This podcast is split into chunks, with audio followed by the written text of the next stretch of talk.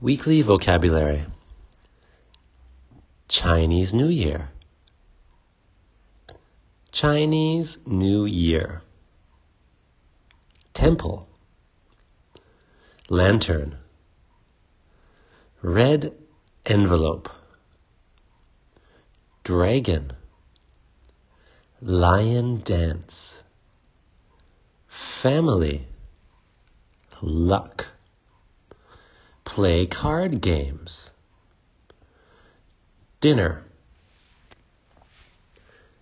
Conversation practice.